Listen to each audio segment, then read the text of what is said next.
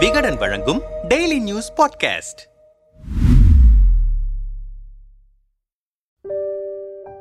Elizabeth ராணி வாழ்க்கையில் நடந்த சில சுவாரஸ்யமான தருணங்களும் சில அரிய தகவல்களும். சிறுவயதில் பூத்த காதல். எலிசபெத் தனது எட்டாவது வயதில் கிரீஸ் இளவரசரான பிலிப்பை முதன் முறையாக சந்தித்தார். அதன் பிறகு ஆயிரத்தி தொள்ளாயிரத்தி முப்பத்தி ஒன்பதில் எலிசபெத் தனது குடும்பத்தோடு ராயல் கடற்படை கல்லூரிக்கு சென்றபோது அவர்களுக்கு பாதுகாவலராக வந்த பிலிப் மீது தனது காதலை வெளிப்படுத்தியிருக்கிறார் பதிமூன்று வயதான எலிசபெத். அதன் பிறகு கடிதங்கள் மூலம் காதல் வளர ஆயிரத்தி தொள்ளாயிரத்தி நாற்பத்தி ஏழாம் ஆண்டு இருவரும் திருமணம் திருமணம் செய்து கொண்டனர். Elizabeth special. இரண்டாம் எலிசபெத்தின் செல்ல பெயர் லில்லிபெத். அவருக்கு ஆசிரியர்கள் வீட்டுக்கே வந்து கல்வி போதித்தனர். மேலும் எலிசபெத் தனது சம வயது பெண்களோடு பழகும் வாய்ப்பை ஏற்படுத்துவதற்காக ஃபர்ஸ்ட் பகிங்கம் பேலஸ் என்ற பெயரில் ஒரு அணியை உருவாக்கப்பட்டது. நீண்ட கால மகாராணி. ஆயிரத்தி தொள்ளாயிரத்தி ஐம்பத்தி இரண்டாம் ஆண்டு பிரிட்டன் மகாராணியாக முடிசூட்டிக் கொண்ட எலிசபெத் அந்நாட்டு வரலாற்றில் எழுபது ஆண்டு காலம் மகாராணியாக கோலோச்சினார். தனது பதவி காலத்தில் பதினைந்து பிரதமர்களை பதவியேற வைத்திருக்கிறார். மேலும் பிரிட்டனை அறுபத்தி மூன்று ஆண்டுகள் ஆட்சி செய்த மகாராணி விக்டோரியாவின் சாதனையை முறியடித்து எழுபது ஆண்டுகளுடன் பிரிட்டன் நாட்டை மிக அதிக ஆண்டுகள் ஆண்ட மகாராணி என்னும் பெருமையையும் எலிசபெத் பெற்றிருக்கிறார். முதல் பிரிட்டன் ராணியாக ஆயிரத்தி தொள்ளாயிரத்தி ஐம்பத்தி மூன்றாம் ஆண்டு காமன்வெல்த் நாடுகளுக்கு நீண்ட சுற்றுப்பயணம் மேற்கொண்டார் எலிசபெத். அதில் ஆஸ்திரேலியா நியூசிலாந்துக்கு சென்றதன் மூலம் ஆட்சியில் இருக்கும்போது அந்த நாடுகளுக்கு சென்ற முதல் பிரிட்டன் ராணி என்ற பெயரை பெற்றார். ஆயிரத்தி தொள்ளாயிரத்தி தொண்ணூத்தி ஓராம் ஆண்டு அமெரிக்காவுக்கு சென்ற எலிசபெத் அமெரிக்க நாடாளுமன்றமான காங்கிரஸ் கூட்டு கூட்டத்தில் உரையாற்றினார். அதன் மூலம் அமெரிக்க நாடாளுமன்ற கூட்டத்தில் பேசிய முதல் பிரிட்டன் மகாராணி எனும் பெயரையும் பெற்றார். இரண்டாயிரத்தி பதினோராம் ஆண்டு ஐரிஷ் குடியரசுக்கு சென்றார் மகாராணி எலிசபெத். பிரிட்டன் மகாராணி ஒருவர் அரசு முறை பயணமாக ஐரிஷ் குடியரசுக்கு செல்வது அதுவே முதன்முறை என்பதால் வரலாற்று நிகழ்வாக அது கருதப்பட்டது. மூன்று முறை இந்தியா வருகை. மகாராணி இரண்டாம் எலிசபெத் மூன்று முறை இந்தியாவுக்கு வந்திருக்கிறார். ஆயிரத்தி தொள்ளாயிரத்தி அறுபத்தி ஓராம் ஆண்டு முதன்முறையாக தனது கணவருடன் இந்தியாவுக்கு வந்தார் மகாராணி எலிசபெத். அப்போது அவரை காண்பதற்காக டெல்லி விமான நிலையத்திலிருந்து இந்திய குடியரசுத் தலைவர் மாளிகை வரையிலான சாலையில் சுமார் பத்து லட்சம் மக்கள் திரண்டனர். காமராஜர் முன்னிலையில் மகனுக்கு கேக் கட்டிங். முதல் முறையாக இந்தியா வந்தபோது சென்னைக்கு வருகை புரிந்த ராணி எலிசபெத் தமிழ்நாட்டின் முதலமைச்சராக இருந்த காமராஜரையும் சந்தித்தார். அப்பொழுது இளவரசர் ஆண்ட்ரூவின் முதல் பிறந்த நாள் என்பதால் அவரின் பிறந்த நாளை சென்னையில் வைத்தே கொண்டாட ஏற்பாடு செய்தார் காமராஜர். அதைத் தொடர்ந்து சென்னை ராஜாஜி அரங்கில் காமராஜர் முன்னிலையிலேயே தனது மகன் ஆண்ட்ரோவின் பிறந்தநாளை கேக் பெட்டி கொண்டாடினார் ராணி எலிசபெத். அதன் பிறகு ஆயிரத்தி தொள்ளாயிரத்தி எண்பத்தி மூன்றாம் ஆண்டு இரண்டாவது முறையாக அவர் இந்தியா வந்தபோது இந்திய பிரதமர் இந்திரா காந்தி அன்னை தெரேசா உள்ளிட்டோரை சந்தித்தார். மருதநாயகம் படப்பிடிப்பில் ஆயிரத்தி தொள்ளாயிரத்தி தொண்ணூத்தி ஏழாம் ஆண்டு மூன்றாவது முறையாக இந்தியா வந்த எலிசபெத் சென்னையில் நடைபெற்ற நடிகர் கமல்ஹாசனின் மருதநாயகம் படப்பிடிப்பில் கலந்து கொண்டு படப்பிடிப்பை தொடங்கி வைத்தார். சுமார் இருபது நிமிடங்கள் வரை இந்த நிகழ்ச்சியில் பங்கேற்றார். இதை தற்போது நினைவு கூர்ந்திருக்கும் கமல்ஹாசன் இருபத்தி ஐந்து ஆண்டுகளுக்கு முன்னர் எங்களது அழைப்பை ஏற்று மருதநாயகம் திரைப்படத்தின் தொடக்க விழாவில் கலந்து கொண்டு வாழ்த்தினார். அநேகமாக அவர் கலந்து கொண்ட ஒரே திரைப்பட படப்பிடிப்பு அதுதான் என தெரிவித்திருக்கிறார். சோகமான பொன்விழா ஆண்டு ஆயிரத்தி தொள்ளாயிரத்தி ஐம்பத்தி இரண்டில் மகாராணி பதவியேற்ற எலிசபெத் இரண்டாயிரத்தி இரண்டாம் ஆண்டில் தனது ஆட்சியின் பொன்விழா ஆண்டை விமர்சையாக கொண்டாட தயாரானார். ஆனால் அதே ஆண்டு தனது தாயும் இளவரசி